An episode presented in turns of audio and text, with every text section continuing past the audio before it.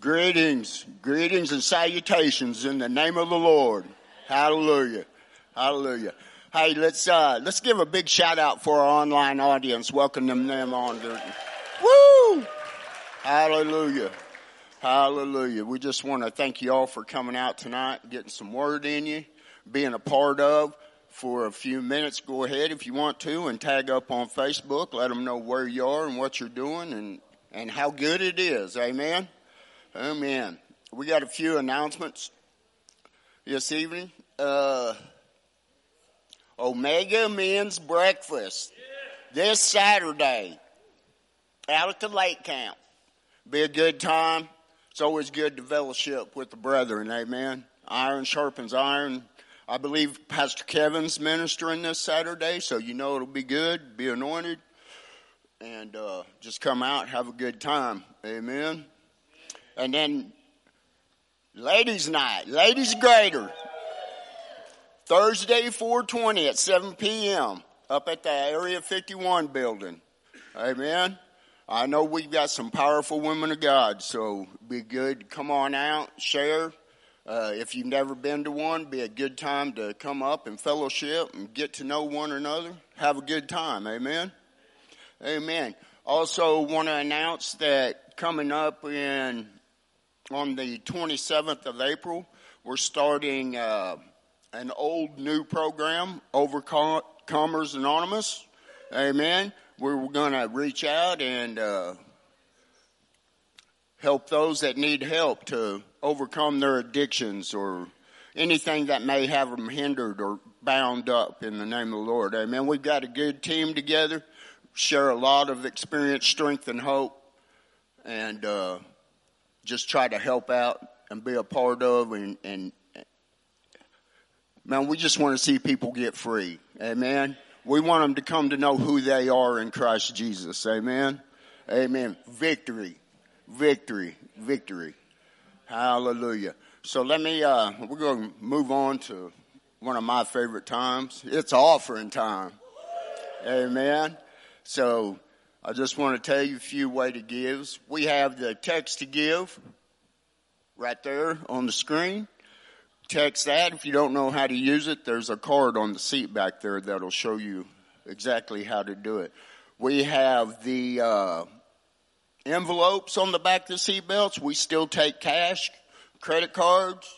Amen. If that's the way you want to do it, that good looking guy back there in the back, he's got a bucket you can throw your money into as you, as you leave. We have the, uh, lake-church.com. You can go on there and, uh, man, use the, hit the giving button and it'll lead you just into what you need to do. Amen. To be a blessing. God blessed you to be a blessing. Amen. Amen. And you, we have the church app. You can also go on there and, uh, Man, I, I've never done it, but there's several people that do, and they say it's really easy. Amen. So I don't use. My wife does all the high tech stuff in my house. So, uh, amen. I throw the money in the bucket. That's the way I do it. Uh, hallelujah. Amen. Amen. Well, I got a little something I'm, uh, I'm trying to be a better steward with my time. So I'm trying to teach myself how to, how to work from a outline. Amen.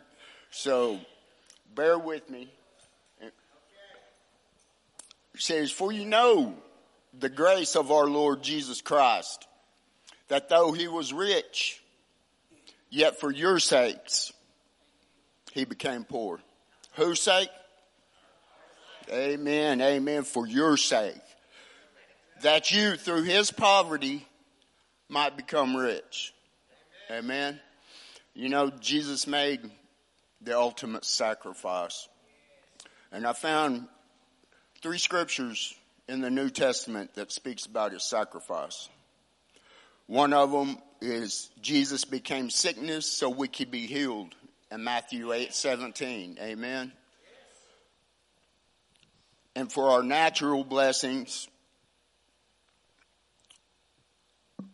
including our finances, Jesus became poor so we could increase in all areas of our lives. Amen. Including finances. Amen. It's as much a God given right to be financially blessed as it is to be healed or saved. Amen. Albeit salvation is the greatest. Amen. And healing and finances are just to help us get through the times while we're here on the, in temporary, right? Temporal. This is temporal here. One day we're not going to need healing. One day we're not going to need finances. Amen. When the Lord comes back, we're going to be blessed and we're not going to need any of those things anymore. It's a temporary, it's a temporary fix for a temporary situation until we move on to glory. Amen. Amen. But Jesus sacrificed everything he had. Amen. He was rich. He walked the streets of gold. He had pearly gates. He had the crystal sea. He had his cattle on a thousand hills. He put aside deity. He sacrificed it all to come down. So when we think about giving, when we pray about giving, when we feel like we need to be led to give, remember, a little bit of sacrifice on our part goes a long ways. He sees that. He sees it. He sees it from the heart. And i have been really big on this here lately because it's all about the heart issue. It's all about your heart when you do something. Amen. Good steward with my time. Hallelujah. So, let me pray with you. Hold up your offering. Let me pray with you and we'll get on. Hopefully, Pastor will be happy with my stewardship. Hallelujah. Father God, we just thank you. We just thank you for all you're doing, accomplishing, manifesting. Whew. Jesus, we thank you for your supreme sacrifice. We thank you for, for our sakes. You became poor so that we could be rich in all areas of our life, Father God. And we just thank you for it. So Father, as they give tonight, I just ask that you bless them. That you, I just thank you that you give seed to the sower and abundance for every good work. In Jesus' name, amen.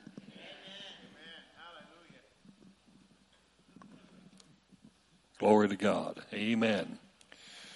Well, November 15th of uh, 2016, I left the hospital with the report that I had uh, basically, uh, I think it was down to 14%, 14% heart strength. And uh, so we were on the process. Of course, the Lord healed me and restored me and brought His divine life.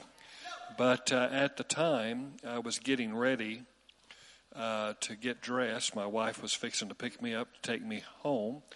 And uh, I like to look at social media, and so I pop on, you know, Facebook. And uh, this guest that we have tonight was on there with God's healing word. And uh, I began to listen to his daily broadcast of God's healing word. And uh, when he was in New York, he was in New York, and then he moved to Florida, and then he's back here in the good old Oklahoma right now. So we're glad that he's here. But um, he survived. God gave him supernatural power to overcome seven major strokes. And uh, and it, the devil tried to steal his life many times, and uh, I just want him to minister to you and to those that are watching all over the world, because there's no time and space when it comes to the anointing. And so, this is an anointed man of God who has a commission of God to speak life, health, and healing and deliverance into the lives of people. So let's give a warm welcome to my good friend and someone that I truly admire, Mr. Michael Burns.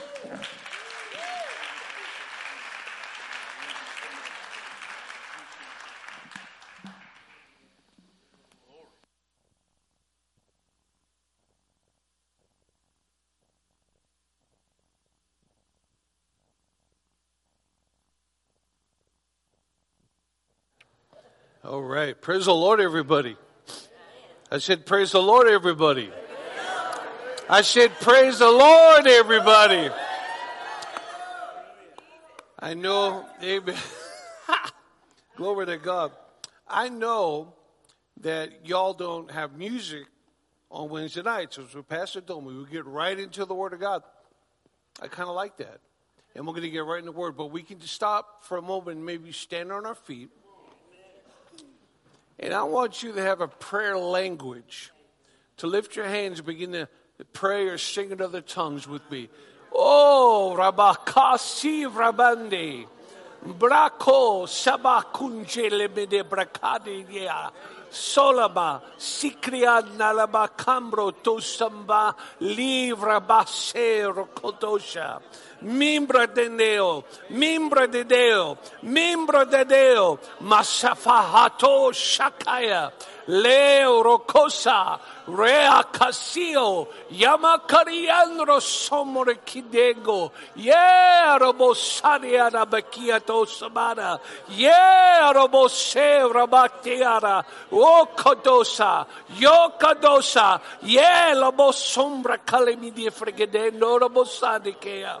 So I hear the Spirit of God speaking right now. And he's saying, stir up yourselves, saith the Lord. Stir up the gifts that I've placed within you. This is not the time to be idle. This is not the time to be still, except to hear when I speak to you. But then after I've spoken, go forth in great power and go forth in my strength and go forth in my love and go forth in my joy and go forth in my peace and go forth with boldness that only comes from me, says the Lord. And as you do, great will be what you will see come to pass. It'll be greater than your own mind could even imagine. It'll be greater than what's been done by you heretofore. But you shall go forth and do the greater works that I've called you as my people to do, saith the Lord. Hallelujah to God. Glory to God. Come on, lift your hands. Praise Him right now. He's good. His mercy endures forever and ever and ever. Glory to God. Say that loud. Say, the Lord is good. Say it this way the Lord is good to me, and his mercy endureth forever to me. Say it again. Say, the Lord is good to me. His mercy endures forever to me. One more time, say, the Lord is good to me. And his mercy endureth forever to me. Hallelujah. Can you say hallelujah, somebody?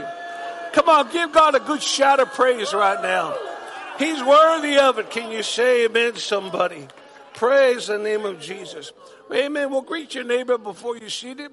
Tell him God loves him and you love them and go ahead and be seated. Praise God. Amen. Amen. Praise the Lord. Amen.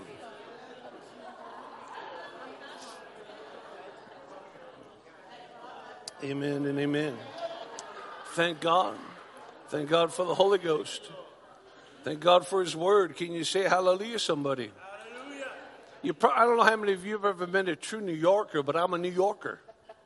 Born and bred in Long Island, New York. Glory to God. And came to here in Oklahoma to go to Rhema back in 1980, 81. And, uh, you know, never been in Oklahoma before then. But I went back to New York. A lot of folks that graduated from Bible school tend to stay around where the Bible school was. I'm not saying your pastor because he didn't. He's here in Mannford. But I'm telling you that, that I went back there and I started traveling some for a couple of years. And then I had a, an opportunity, the Lord just put it in my heart through a brother named Artie Glansman, who was also a 76 Rhema grad, uh, about holding a meeting. And I wanted to hold it in the town where I grew up. And uh, we used to hold them in my mom's basement. That's my mother, by the way, on the front row. Wave to everybody, mom. Her name is Judy. Be sure you greet her. She's 82 years young. She still drives. She still sells real estate. And I think she's had about four closings in the last few months. She's just healthy and strong and glory to God. And next is my beautiful wife, Cynthia. And on uh, you're missing out tonight, but maybe the Lord will open up another opportunity for us to come because she can sing like nobody's ever sung before. And uh, we actually have a live worship album that we did. A, I don't call myself a songwriter, I call myself a song receiver. And I've written hundreds of songs, or 150 at least. And uh, we have an album that's available digitally called Let Your Glory Fill This House. And it's available wherever digital music is downloadable. And so if you're interested in that, you might enjoy having that. Praise the Lord. Can you say amen? But I started this Bible study in an American Legion Hall. I'll never forget the first night. We had about 120 people show up and packed out this Legion Hall. It only said about 120. I think we had actually a little bit more than that. And we didn't know what else we were going to do. But we decided that after that, I said, hey, how'd you like to do this again? And they said, yeah. So behind me where the, where the front speaking was, there was a double door into the kitchen and the caretaker of the Legion Hall lived upstairs. And so I went and I, I called his name, it was Charlie Tinty. I said, Charlie, I said, when is the Legion Hall available again? He said, oh, not for two weeks. I said, well, put us down for uh, two weeks from tonight. And then we had our second meeting. and We had about another hundred or so people show up. And then we realized at that point we needed to have a regular Thursday night service. We had a Wednesday night prayer meeting in my parents' home. And uh, we did that for about a year. And then there was a fine pastor. Has anybody here ever heard of a pastor named David DeMola from New Jersey? David T. DeMola? You ever heard of him? He has a great church uh, in New Jersey. I used to teach at his Bible school there many years back. He recently went home to be with the Lord. But he built a church that seats, I think, around 3,500 people. Tremendous work he's done. But in the day I was teaching in this Bible school, I'll never forget that one day I had a second hour class and they had the first hour go on. He come walking by, looked in and saw me. He said, Hey, brother Mike, how you doing? I said, I'm doing just fine. And he, he said, You mind if I sit? I said, Sure. I was sitting at the desk. I said, You want to sit here? He said, Oh, no, no, no, no. And he sat across from the desk and he said, What have you been up to lately? And I told him I've been holding some Bible studies around. Uh, and I had this one at the Legion Hall. And I told him a little bit about it. And he, and he rose up in his seat and he pointed his finger. Why? Be careful when people point their fingers at you. He pointed his finger at me and he said, Michael, you're not just teaching those people, you're pastoring them. God has called you to pastor. I didn't even think I was a, I was a pastor, but something happened on the inside of me. And I went back to that next Wednesday night and told the folks what happened.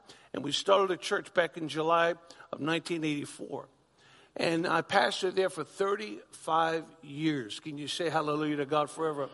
And we had some great impact in the state of New York. We uh, opened up, uh, I don't know if you ever heard of Jones Beach. It's one of the largest beaches on the East Coast. They have about 100 to 200,000 people that show up in the summer every day, uh, especially on the weekends. And uh, we sued New York State Parks Department Governor Mario Cuomo at the time, and we literally opened up that band shell because they were forbidding us from holding outdoor services in their band shell.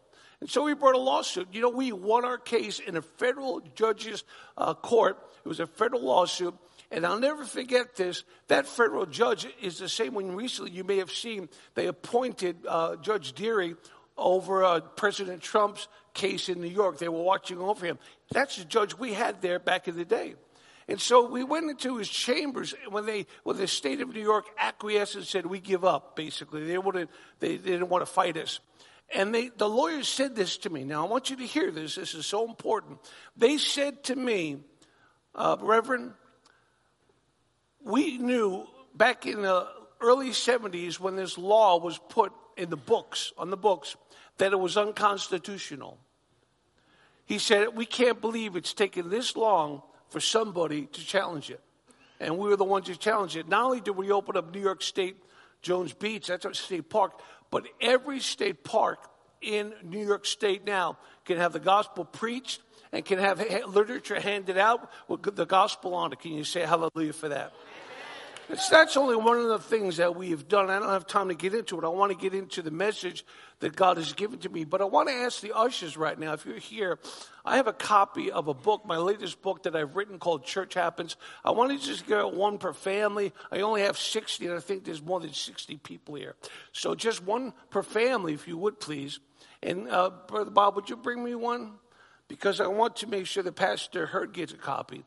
And I don't want him to to not get this. So you want to come and grab this, Pastor? This is a book. I don't think you have this one yet, do you? I have You, you, you have it?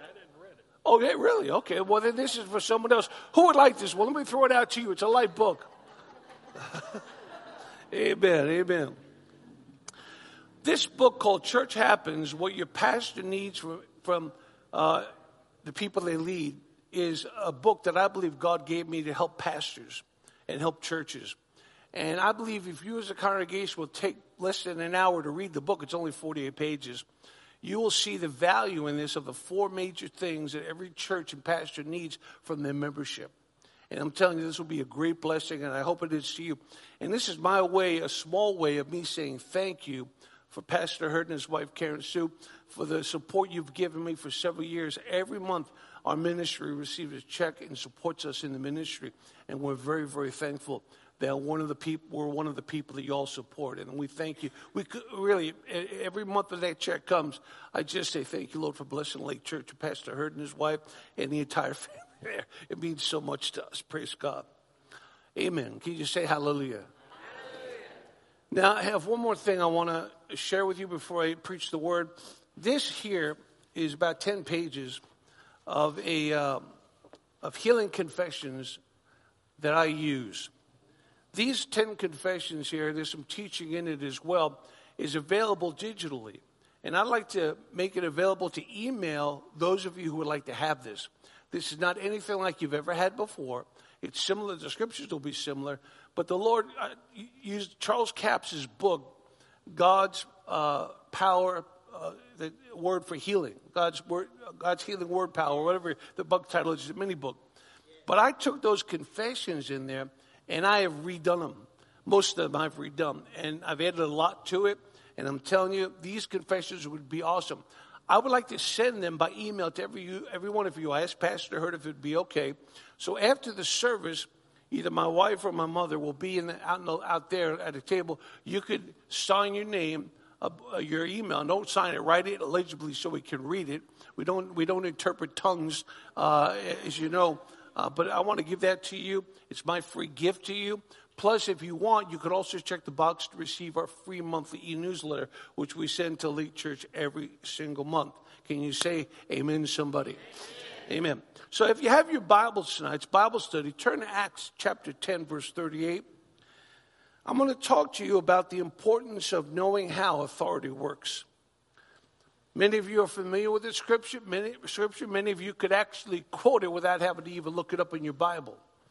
But in Acts 10:38, we know that Peter was in the house of Cornelius, Cornelius, and he made this statement: "How God anointed Jesus of Nazareth with the Holy Ghost and with power, who went about doing good and healing all that were oppressed of the devil, for God was with him. Can you say amen to that? How many of you know that Jesus never did one miracle until he was baptized in water by John and the Holy Spirit descended upon him? For 30 years, nobody knew. I mean, they made movies about Jesus' childhood, how he did miracles with his friends and stuff like that. There's no Bible to back that up at all. So we understand something that Jesus did not come to earth as the Son of God. He came to earth as the Son of Man. Now, was he the Son of God? Oh, absolutely. But he laid aside, the Bible tells us, all of his deity, all of his godly attributes, and he became a man just like you and just like me. And so we understand that until he was anointed, he couldn't do any good works or any supernatural works. The same thing is true for you and for me. Now, being born again is the first step toward the supernatural. But the second step is receiving the baptism of the Holy Spirit with the evidence of speaking in other tongues. That's the initial evidence, not the only evidence. But I tell you, thank God, like Paul said, I thank my God I speak with tongues more than you all. And so I'm going to stir you up a little bit and encourage you that you ought to be spending time not just praying with your mind, not just praying in English or Spanish or any other language you know, but pray in your heavenly language. I'm telling you, you will find answers that you've been seeking God for just by praying in tongues. You know, I heard Oral Roberts. You know, he used to like to play golf. But when he would play golf, the majority of the time between the shots, he'd pray in the Spirit, pray in tongues. And he said that it was through praying in tongues that he was able to build Oral Roberts University. Because he would pray it out in tongues, and then God would give him the interpretation exactly about what he was supposed to do. Well, if it worked for Oral Roberts, how many of you think it will work for you? And so you ought to spend more time praying in your heavenly language. I'm not saying don't pray in English, but pray more in other tongues than you do in any other thing. Now, if you haven't received the baptism of the Holy Spirit with the evidence of speaking in tongues, you will have an opportunity to do that at the end of this uh, service. Praise God. Can you say hallelujah? Come on. I need, I need you to feed me with hallelujahs and amens. Glory to God. Can you say hallelujah? See, I say it in my notes. I have this written. I want to read what I wrote down here. That many in the church world today are struggling in the receiving of physical healing when the scriptures are chock full of promises concerning the well being of our bodies. Can you agree with that? Many are actually baffled when it comes to how sickness was able to come on their bodies. We've been told that family history or genetics our lifestyle and the fallen world we live in are the causes of many of the sicknesses we are dealing with. But I want to approach tonight's message with the time I have remaining uh, from the standpoint of two things, and I'm not sure I'm going to get through both of them tonight. But the first one is dealing with the finished work of Christ. Can you say amen to that? Secondly, how authority affects our ability to receive what God has provided for us. See, some people unfortunately have this Doris Day kind of mentality when it comes to God and a relationship. You know the old song, Que sera, sera, whatever will be, will be. The future's not ours to see. Que sera, sera. That's nonsense. That's nonsense. See, this is one of the saddest approaches that we have in life today. If you believe that God, say, is in control of everything, come on, somebody, that, that, that would happen to you or to me, and that you do not have anything to do with what happens, then you are like many in the church who have an unbiblical definition of God's sovereignty. Now, here, I want to say I believe that God is sovereign. Amen but not the way that many in the church believe it. I don't believe that God is in charge of everything or He causes everything to happen in our life.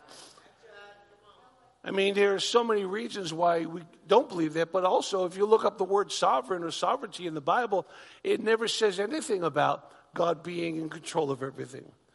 This term sovereign actually does not exist in the King James Version of the Bible. It appears 303 times in the Old Testament of the New International Version and is usually associated with the word Lord. Now, it is the equivalent of the King James Version as Lord God. So that's why the NIV interprets it as the sovereign Lord. All right? Now, not one single of those times is the word sovereign used in the manner, though, that it has come to be used in religion in our day and time. Religion has literally resulted in the invention of a new meaning for sovereign, which basically means, in their, in their opinion, that God's in control of everything. Nothing can happen, they say, but what He wills or what He allows. However, I want to say this to you that there is nothing in the actual definition that states that. Do you know that the dictionary definition of sovereign is this is what the dictionary says it means. It means paramount. It means supreme. It means having a supreme rank or power. It means to be independent. And it speaks of being excellent. But nowhere in none of these definitions does it say that God is in control of everything. Can you say amen, somebody? Now, if you have your Bibles, turn to 2 Peter chapter 3 and verse number 9. Another very familiar verse of scripture to some of us. But it says this in 2 Peter chapter 3 and verse number 9. The Lord is not slack concerning his promise.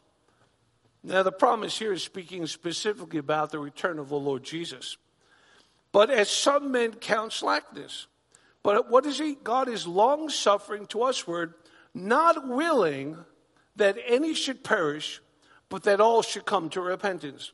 Say this out loud God is not willing that any should perish, but that all should come to repentance.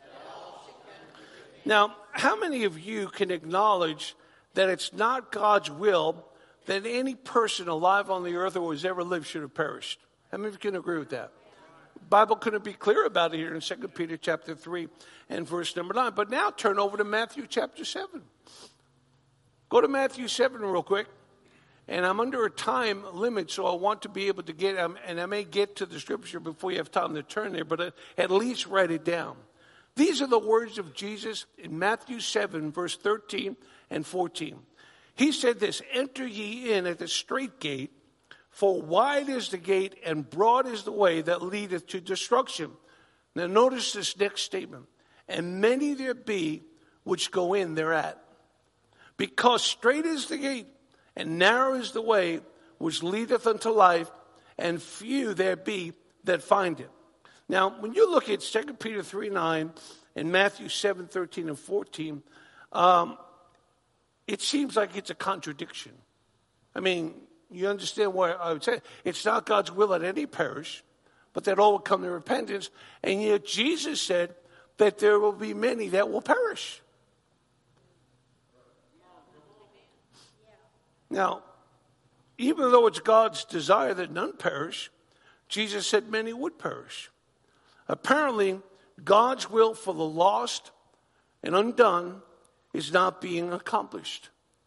Now, while there are many coming to faith in Christ in the day in which we live, there are still people perishing into a godless eternity on a daily basis. Now, it's equally, let me say this to you, think about this. We know it's God's will for them not to perish. But I remember Keith Moore sharing this one time. He, he said, uh, somebody asked him about, you know, healing and what God's will was and all that. And why would a good God, a loving God, send anybody to hell or a godless eternity? And he prayed about it. He said, the Lord spoke to him and said, this, these words to him, it's not my choice. If someone dies and goes to hell and perishes eternally, it's not God's choice, it's that person's choice. God has made it so that they don't have to perish. God has made it so they don't have to die and go to, to hell or a godless eternity. God has already done everything that needs to be done for them. They've just chosen to reject it. Now, some haven't heard it, but listen, that's why we as believers don't need to be people that sit home, watch TV, and go to church and hear a sermonette for Christianettes, and then go back home and watch TV. We need to be busy about sharing our faith under the anointing and the power of the Spirit that's in us. Can you say amen? Now, here's the thing I want to say to you it's equally God's will or desire that you and I are completely healed, just like it's His will for us to be saved. It's no more, listen, you ought to write this statement down. It's no more God's will for you to be sick than it is for you to be living in sin or poverty. Whew. I may have to just stop and have a Selah moment here. Think about this. It's not God's will that people perish and go to hell, but it's equally not the will of God that you be sick, die young, or die before you've lived a good, full, long life or that you would live in poverty or lack. It is not the will of God. Yet, how many of you know Christians who are sick today? I do. I was sick. Your pastor had a, a season of sickness. He fought through and came out of victor. I mean, we, you know, we also, how many of you know people that are living in lack and, and not really poverty like a third world nation, but according to American standards, they're living in, in, with a spirit of poverty on their lives. But it's not God's will for that to be that way. See, whether it's forgiveness of sins or healing for our bodies or financial prosperity, freedom from lack, these blessings that I'm sharing with you are all a part of what Jesus has already done through his atoning work. It must be received by you and me by grace through faith. Can I get a good hearty amen from somebody? Now, I want to have you turn to a few more scriptures. This is Bible study. That's we open the Bible, right? Go to 1 Peter chapter 2 and verse 24. I know many of you could quote it to me right now. But I want to share something with you about this that perhaps you've seen but really hasn't become a revelation to you.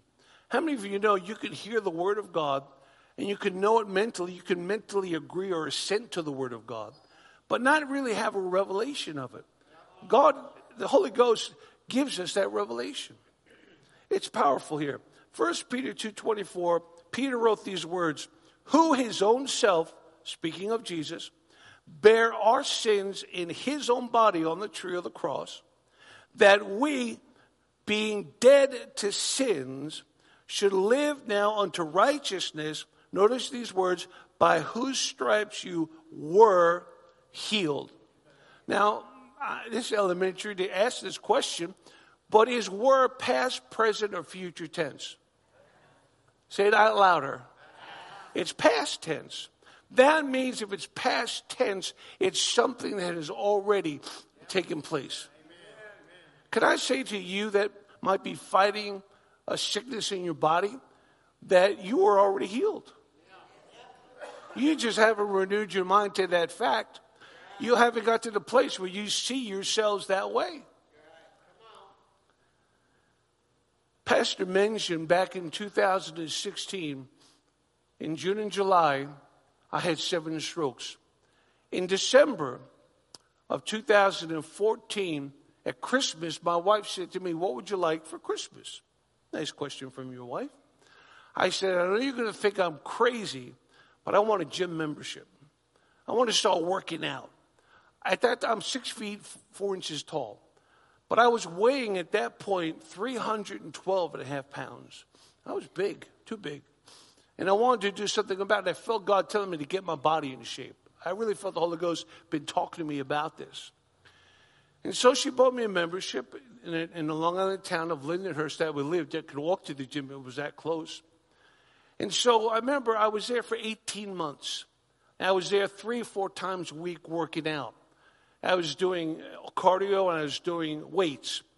And when I first started there, the trainer told me there's three prongs like to a triangle. You need to have a diet, exercise, and rest. Those are the three things that'll help you lose weight. So you can't, if you have just two of the three, you're not going to see any results. You have to have all three of them in, in place. So I, I begin to do that. As a matter of fact, I put on some weight since then, but uh, what, ha- what happened was I got down to 287. So from 312 and a half to 287 was some pretty good progress, wouldn't you say? And so here I am uh, doing well. And in June of 2016, I was doing shoulder shrugs. I was sitting down and I would do shoulder shrugs, you know, and I'd lift them and I'd do two plates, which is 45 pounds each. That's 90 pounds. Then I'd go to four, pa- four plates and then I'd go to six plates and I would do 25 repetitions of each. Well, somewhere in the middle of doing those shoulder shrugs, for the third day in a row, I felt very lightheaded, like I was falling to my left. And I grabbed the hold of some weights and kept myself from falling. And I went and sat down after I got my composure and called my wife and said, honey, this is the third day I've had this symptom. Something's not right. I don't know what it is. So my son ran up. He had, it was only 16, but I had driver's permit, drove me home. My wife took me to the ER at Good Samaritan Hospital, and they kept me there all afternoon, all night long till 7 a.m. the next morning. Ran MRIs, MRAs, CAT scans, blood work, all kinds of things. And at 7 a.m. the next morning on that day, the doctor came in and said, I'm sorry to tell you this, Mr. Burns, but you didn't have TIAs, which are mini strokes that resolve themselves. You had actually four actual strokes in your left vertebral artery in, uh, it's occluded, which means it was blocked. There was some narrowing, but there was flow in the right vertebral artery. Now, many of us are very familiar with the carotid arteries, but the vertebral arteries grow up between the spine. They wire out into the back of the skull, into the back of the brain. And it was four strokes that took place in my cerebellum, part of my brain, the back of my brain, back of my head. When he told me that at 7 a.m. the next morning, my wife was there with me, and we asked him a bunch of questions. And basically, he said, There's nothing we can do for you. He said, We've It's been shown that statins over a long period of time can help clean plaque out, but that's all we can do. I even met with a vascular surgeon, and he told me that there was absolutely no uh, no procedure, no surgery that we could do that would fix this. And so I laid there with my wife. I laid on the bed. My wife stood by me.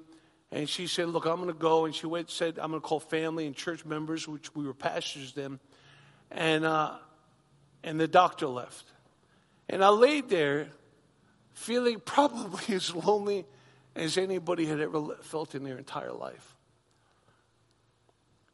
And I'm sitting there thinking about, I'm 54 years of age. I'm 61, I'll be 62 this year. Suddenly, huh, the presence of God came into my room, my hospital room. It was a curtained off room, but the presence of God came. And I heard him speak to me. And he said this to me. He said, Son. And when I heard the word son, it was the most loving thing I'd ever heard in my life. Now, if you had asked me before that, do you believe you're a son of God? I would have said, absolutely. I'm, i know I'm a son of God. Beloved, now are we the sons of God, right? He said, son. and I, be, I have a hard time even saying that part of the story because it makes me emotional sometimes. He said, I need you to understand. This is what he said to me, and I don't know if you've ever heard it like this, but he said to me, Son, I need you to understand that the weight of your words have brought about this consequence that you're experiencing right now. But if you'll take the weight of my word, meaning the Bible, and put it in your heart and in your mouth, and believe about yourself what I have said about you, you will completely reverse this situation and you'll stand taller than you've ever stood before. Praise God. Now, you might not know what he, how, how, how meaningful that was. Let me tell you quickly how meaningful that was. I was in a position where I was actually hating myself. My f- wife and I, we were doing well together, but our home was in arrears our, in our mortgage payment. We were losing our home possibly in a foreclosure. Our church, we we'd done so many outreaches. We our church was on a six lane highway in front of what's known as the Long Island Railroad Station. It, it's a huge parking lot with cars, and our building was right there that we had rented and then bought. And now we had done many hours every week on Friday nights. We had a car club that would meet in the train station, hundreds, maybe a thousand cars or more of these car guys, and we would set up outside. We had a stage. We'd put it up. We'd do concerts. We'd have hot dogs and chips and drinks we'd sell for our youth ministry. We'd open up our building for them to use our bathrooms. I mean, they gave us a plaque thanking us for the service we had done for them. And, uh, but I, will never forget uh, that during that time, we would lead anywhere from 20 to as many as 50 people into a profession of faith in the Lord Jesus Christ. Every week. This went on for nine, ten months. I mean, even in the fall, they would have it if the weather was good, they'd have the car club. And I never forget this. We never had hardly anybody ever come and visit our church. Now, some of them came from say, New York, they came from Connecticut, they came from Pennsylvania, New Jersey, and they came from the east end of the island over toward the five boroughs, of, you know, that have there. And so, even though we were winning many, many people to Christ, we couldn't get them to come to church.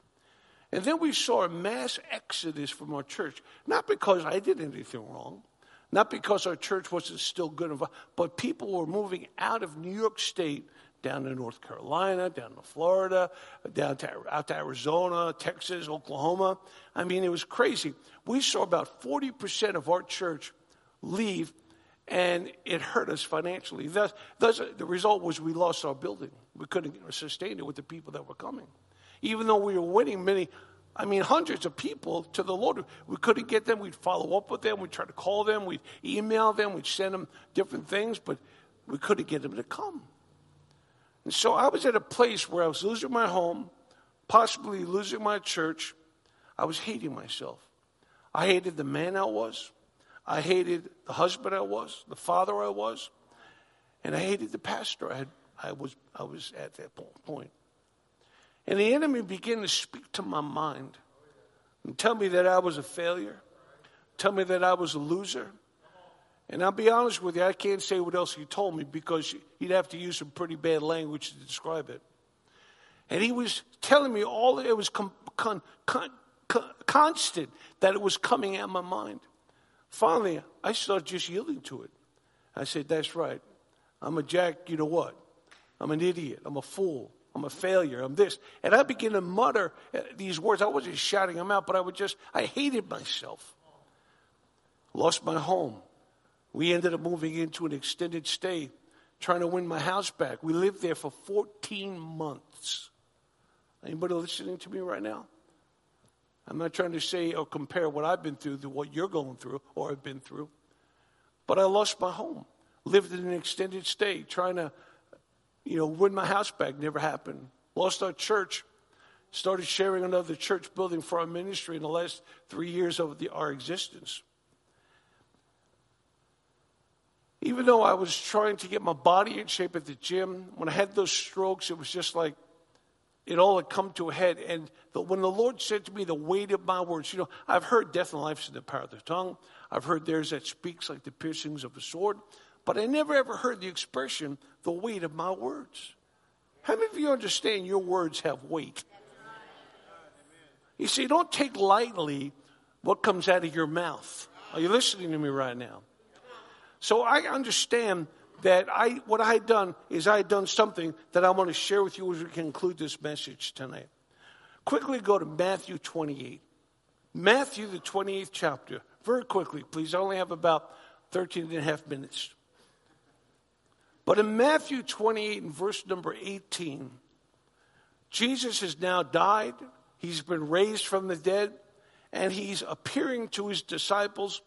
And in verse 18, it says, And Jesus came and spake unto them, that's his disciples, saying, All power is given unto me, where?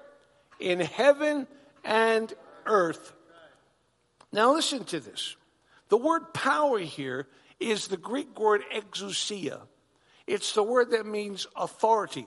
Jesus said, All authority is given to me, where? In heaven and in earth. Now, let me ask you a couple of questions here. How much authority does Jesus possess? How much? Come on, shout it out at me. All. He possesses all of it. Where does Jesus have all authority? Someone shout it out. Come on. In heaven and in earth. Let me ask you a third question. How much authority does Satan or the devil have? Absolutely none. A big fat zero. Glory to God. So the question that I have here is, is how does he afflict people then?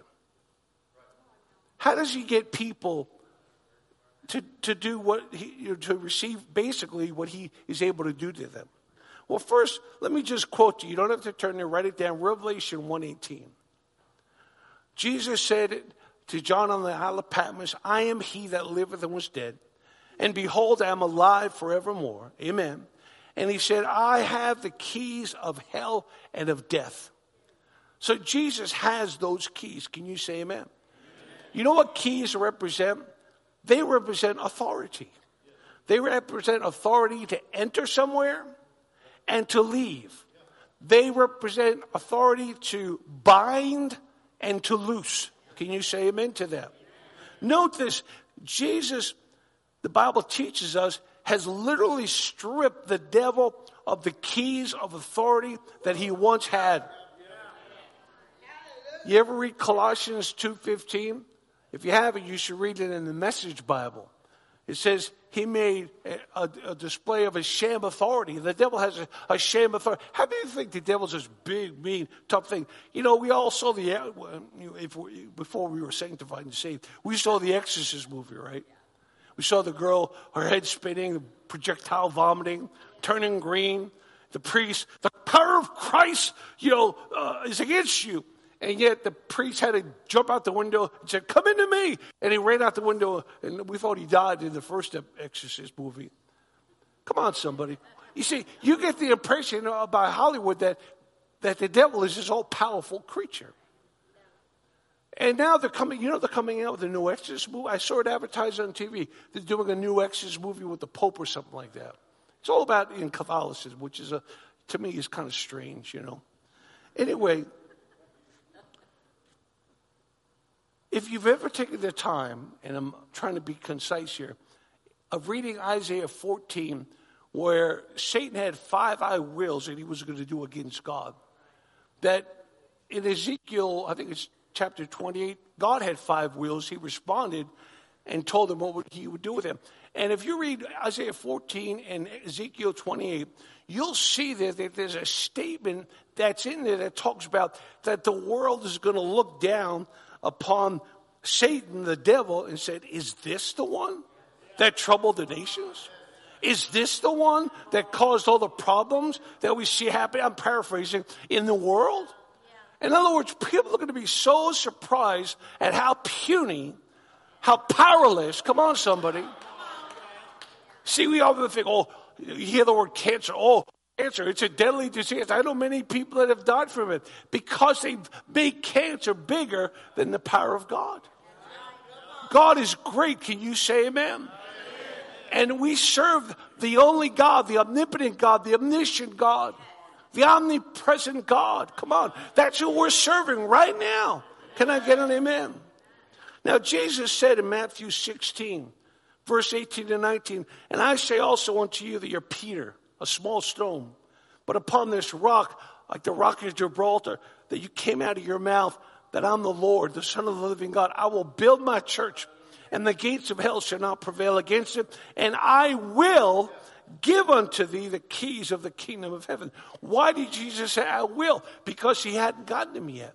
But we read in Revelation 1:18 that he did get them after he rose from the dead. He took those keys, and now we have those keys. And Jesus said, Whatsoever you shall bind on earth shall be bound in heaven, and whatsoever you shall loose on earth shall be loosed in heaven. Glory to God. Now it's true, and you have to know it's true, that Satan has ability, but he has no authority to use his ability since Jesus has all authority. Now, I just have a couple more scriptures to give you and I'll be done. Luke 10 and verse, beginning in verse 17, Jesus sent out the 70. And the 70 returned again with joy, saying, Lord, even the demons or devils are subject unto us through your name. And he said unto them, I beheld Satan as lightning fall from heaven. You know what that tells me? That Jesus was there when Satan rebelled, Lucifer rebelled in heaven, and he watched him be thrown out with a third of the angels to the, to the sides of the pit of hell. And he said, he described it to us, it looked just like a lightning bolt. That's how fast pride will bring you down.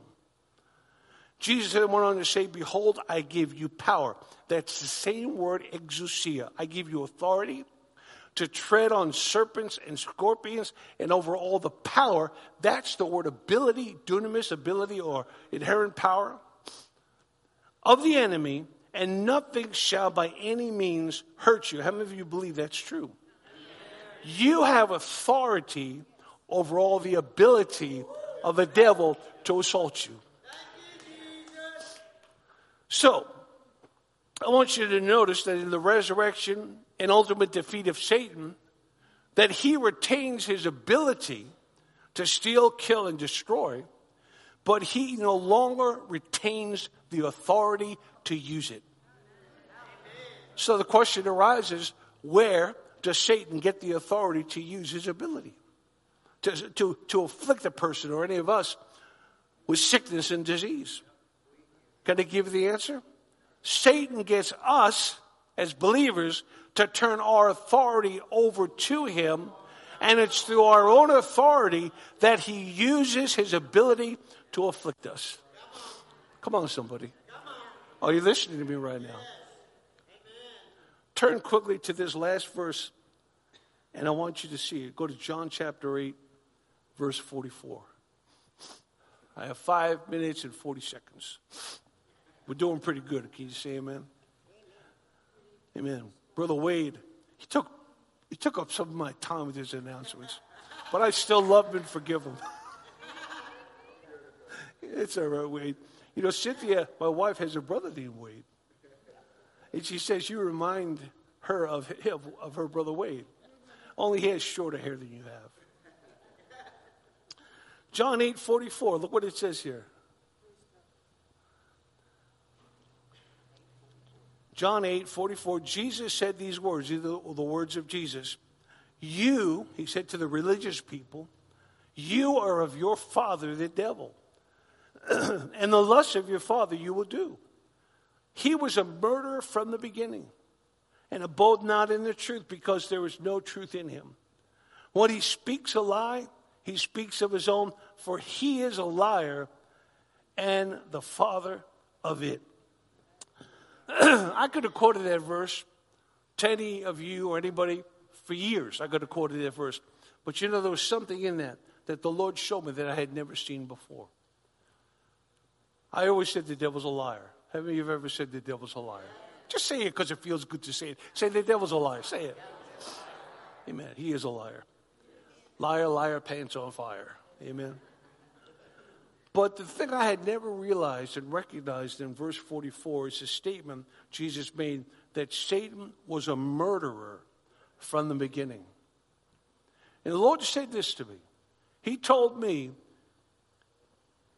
that the devil, Satan, has been killing my people with his lies because he is a liar. Think about that. How many of you have ever had a lie to you? Let's be honest about it. Uh, three people, four people. Oh, God's moving. I see that in. I see that in. I see that in. Oh, yeah, God's moving. No, we've all had him lie to us. Can you say amen? We've all believed his lies about who we really are in Christ. Even before we knew Christ, he told us things about ourselves that really God said, that's not even true if you just surrender your life to me. Amen. And so we see here that he's a murderer. And the Lord said to me, He's been killing my people for millennia with his lies. So, you know what that means to me?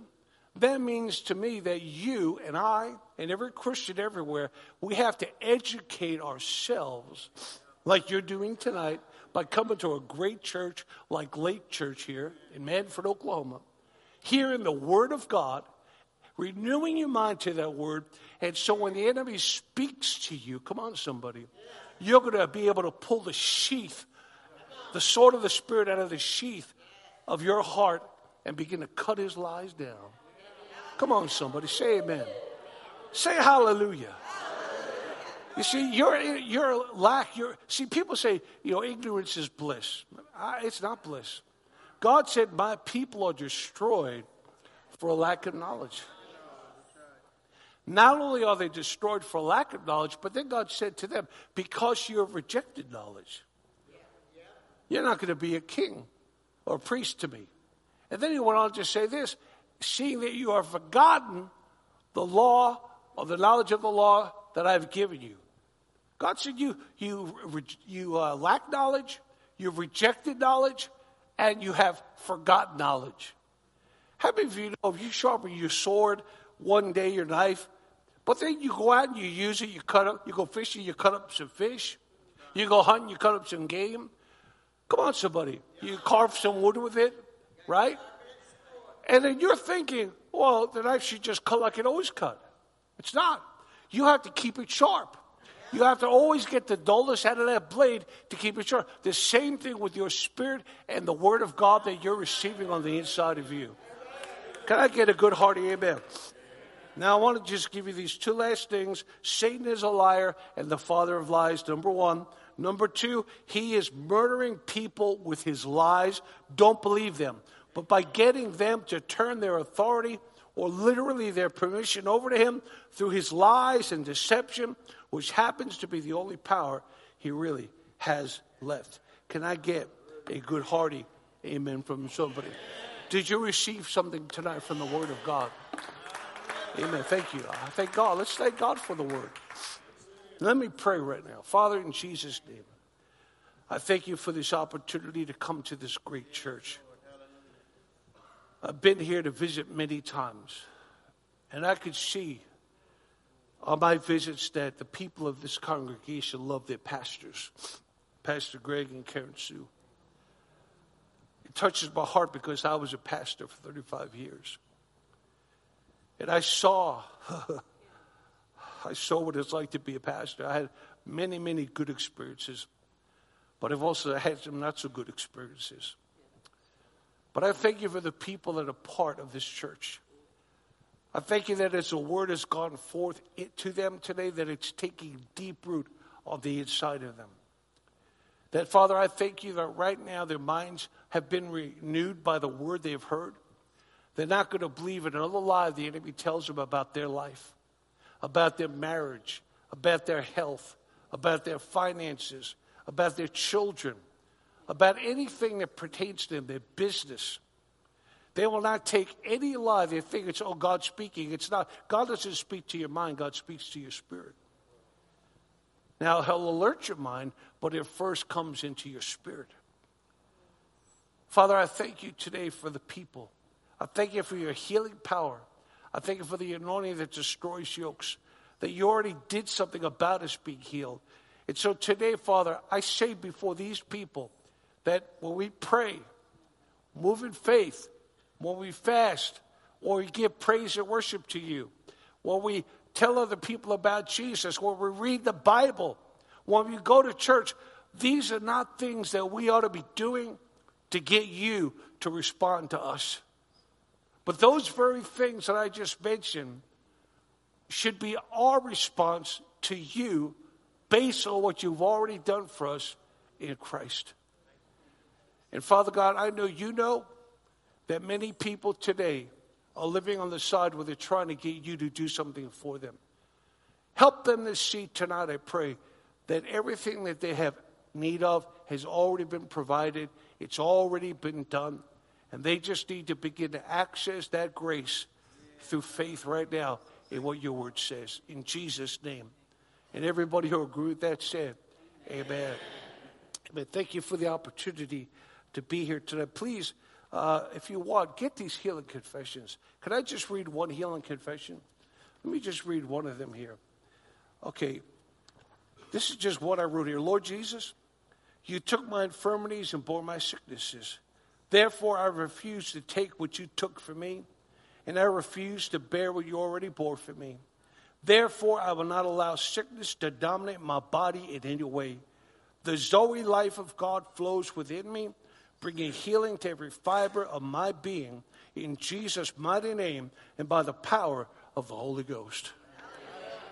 How many think that's worth saying every day? This is, I'll send this to you by email, but I need you to put your email address uh, on the form. My, my mom and you're going to be out there? Who's going to be out there? Mom will be out there. Hey, you'll love her. She's a sweet lady. Amen. I'm going to give this copy to Pastor Hurd and his wife to just if you want it, you know. But you already have it in the newsletter. I sent it to you, in the newsletter. But you'll have a hard copy here. But anyway, I love you. Thank you for having me tonight. Uh, the Holy Spirit is here. He wants to minister to you. If you need prayer for healing, we can take authority over that thing and we'll have to loose you and let you go in Jesus' name. Pastor Hurt, I'll be here Hallelujah. at the front if you want to. Praise Thank you, Lord. Hallelujah. Amen. Thank you, my brother. Powerful word. Amen. Amen. Good quality ministry. Amen. Hallelujah. We want to give you an opportunity to bless Michael tonight. We've received something very, very precious and valuable and uh, we're going to communicate unto him good things. Amen. So if you'd like to do that, of course, you can text to give. 100% will go to uh, Michael Burns. Also, if you're online, uh, we will, everything that comes in online, we'll send it to him.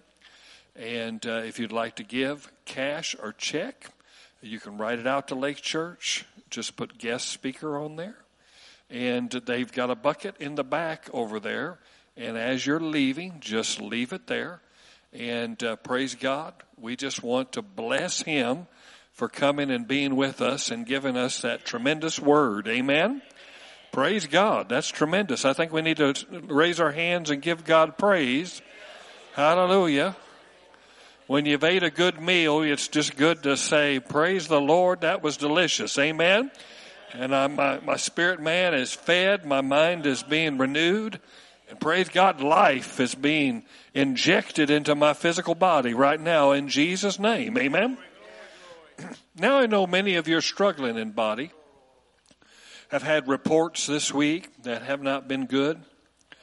I'm here to tell you that you don't need to leave here without having the prayer of faith prayed over you and the anointing that's upon Michael's life transmitted into your life. Amen? So he's going to be up here at the close of service. And I would just encourage you, if you desire, to have hands laid upon you and receive and walk out healed. Then praise the Lord, he's going to be here to do that. Amen? And uh, hallelujah. Jesus is the healer. Amen? And I encourage you to fill that out and put your email on there. It is a good quality newsletter. Mark on there. I want a newsletter. It's a good quality newsletter. And then tune in on Facebook and other social media places and tune in to his God's Healing Word broadcast. You will be greatly enriched and blessed by it. Amen? Hallelujah. Praise the Lord. Amen. Hallelujah. Yes. Sure. I just want to see. I don't need a long time, but uh, in at the end of May and June, I'm traveling back to New York, and I'll be there for three weeks of ministry. And so I'm asking that the Lake Church family keep me in prayer as I travel. I'm not going by myself. And my wife's staying here in Oklahoma, but uh, keep me in prayer about that. All right, would you? Thank you. He is going to the lost continent of New York. Amen. Praise the Lord. Amen. God bless you. You're dismissed in Jesus' name.